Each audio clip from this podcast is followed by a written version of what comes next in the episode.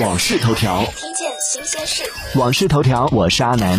在中国网络版权保护和发展大会上，网易 CEO 丁磊表示，中国音乐市场正在进行代际的更替，现在已经有超过百分之五十的用户是九零后。我们相信未来趋势一定会更好，而不是更差。丁磊称，我们发现，相比七零后、八零后的用户群，九零后和零零后的用户有三个特点：文化自信、各有态度和舍得投入。八零后用户表示有被冒犯到了，为了证明八零后的实力，立马就去下单买个七天会员。订阅关注网讯头条，了解更多新鲜事。